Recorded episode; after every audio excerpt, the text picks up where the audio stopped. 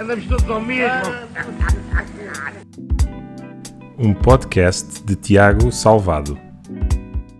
Olá a todos, sejam bem-vindos ao último episódio desta primeira temporada do podcast Andamos Todos ao Mesmo. Antes mesmo de entrar no tema do episódio, gostava de agradecer às dezenas de ouvintes assíduos do podcast que fizeram com que no total se atingissem, no dia em que gravo este episódio, quase 2 mil audições de todos os episódios. Tenho que confessar que era mais do que inicialmente imaginava e por isso agradeço a todos os que dedicaram alguns minutos da sua vida a acompanhar-me neste projeto. Termino hoje a primeira temporada de episódios com 20 gravados e vou aproveitar as férias para pensar no formato futuro do podcast. Pode ser que surjam ideias novas e refrescantes para o período pós-verão. Contudo, estou sempre interessado em saber as vossas opiniões ou sugestões de como se pode melhorar este podcast. Para me enviarem as vossas ideias, por favor, escrevam para tiago.com salvado.gmail.com e terei todo o gosto em discutir convosco algumas dessas ideias. E quem sabe até convidar-vos a fazer parte delas. Hein? Fica a sugestão. Bem, sobre este último episódio. Tal como referi no anterior, não vale de nada planear previamente uma visita comercial se não tivermos uma ideia de como a vamos fechar e por isso hoje vamos falar sobre o desenvolvimento e fecho de uma visita comercial. A forma como percebi a importância do fecho de uma visita comercial foi das mais difíceis. Estava eu nos primeiros dias da vida de vendedor quando saí de uma visita num cliente e senti que tinha tudo corrido fenomenalmente. Marquei a visita antecipadamente, confirmei que estava tudo agendado um pouco antes, preparei-me com todos os materiais necessários, a argumentação, fiz uma boa abordagem ao cliente, criei rapport, Tivemos uma conversa muito interessante, apresentei todos os argumentos sobre o serviço que estava a vender. O cliente concordou que era um serviço interessante, que o podia ajudar a resolver alguns problemas que tinha na organização. Enfim, fiz tudo conforme tinha planeado e saí do cliente confiante de que tinha corrido muito bem. Pouco depois, liguei para o meu chefe da altura a contar-lhe as boas notícias, ao que ele me perguntou: Boa, mas conseguiste fechar o negócio? E eu respondi: hum, Não. E ele voltou a perguntar: Mas pelo menos agendaste uma reunião de follow-up, não? Pois não, mas. E ele interrompeu.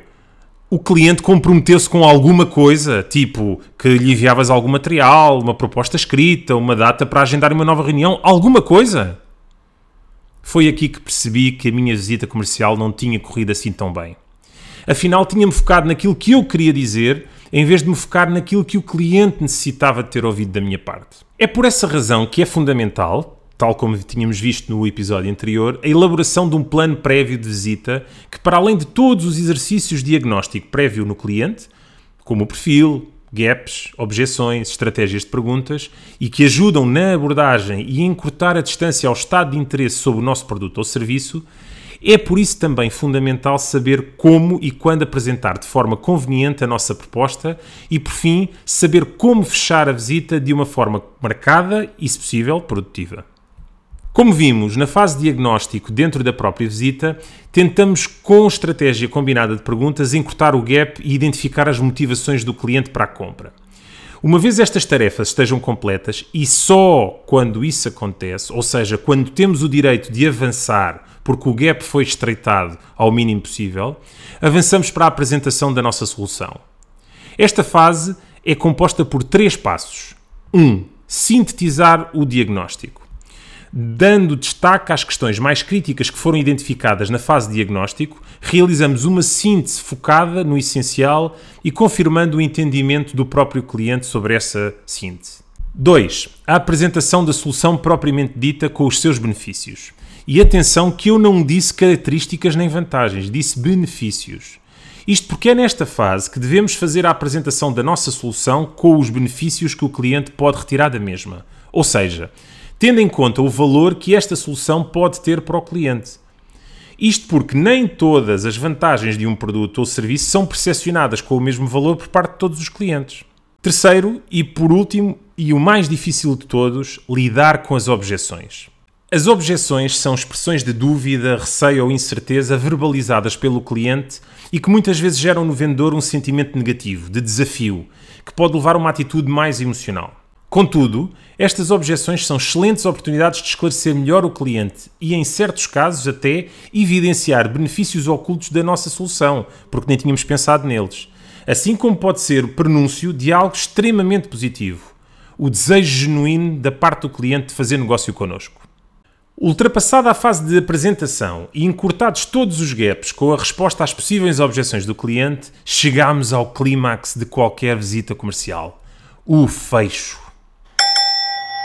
Ao contrário daquilo que se pode pensar e daquilo que seria o desejável, o fecho de uma visita comercial não tem que culminar necessariamente com uma venda ou encomenda.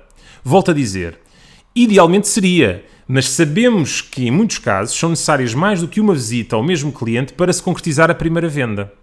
Contudo, o fecho de uma visita deve gerar sempre um compromisso com o cliente seja a venda ou a encomenda propriamente dita, o desafio para a ação, como o envio de material, ou dados adicionais, ou uma proposta comercial, ou pelo menos criar a ponte para a próxima visita, gerando um compromisso temporal, daqui a um mês, no dia X, etc. Mas podemos dividir o fecho da visita em três passos distintos. Primeiro, rever mensagem-chave e verificar concordância. Isto é, resumir os principais aspectos focados na visita, na fase diagnóstica e apresentação da solução e validar a concordância do cliente aos mesmos, tendo a certeza que ele está perfeitamente esclarecido e confortável com elas. Segundo, desafiar o cliente para a ação.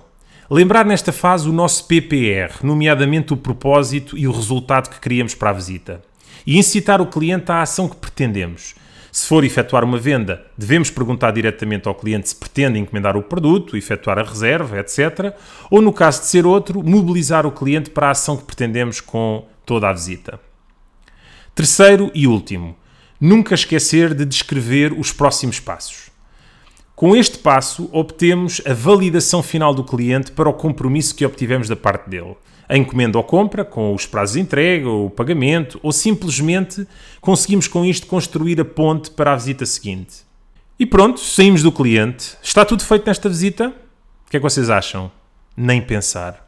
Falta um ponto que é essencial: o follow-up. Quer tenha ficado alguma ação do nosso lado, como partilha de informações, materiais ou dados, ou até o envio de uma proposta, ou simplesmente para confirmar que o cliente ficou bem servido e satisfeito com a nossa venda, devemos sempre, ao fim de um prazo razoável, que não deve exceder uma semana, fazer um follow-up com o cliente. Se possível, telefonicamente, isto na impossibilidade de o fazer presencialmente. Bem, Espero sinceramente que este episódio, assim como todos os anteriores, vos tenha ajudado a perceber ainda melhor o vosso papel de vendedores e o quanto este pode ser exigente e desafiante. Resta-me agradecer o vosso interesse e paciência para comigo ao longo de toda esta temporada e conto ver-vos por aí em breve, porque já sabem, andamos todos ao mesmo. Andamos todos ao mesmo um podcast de Tiago Salvado. Subscreve e partilha através das várias plataformas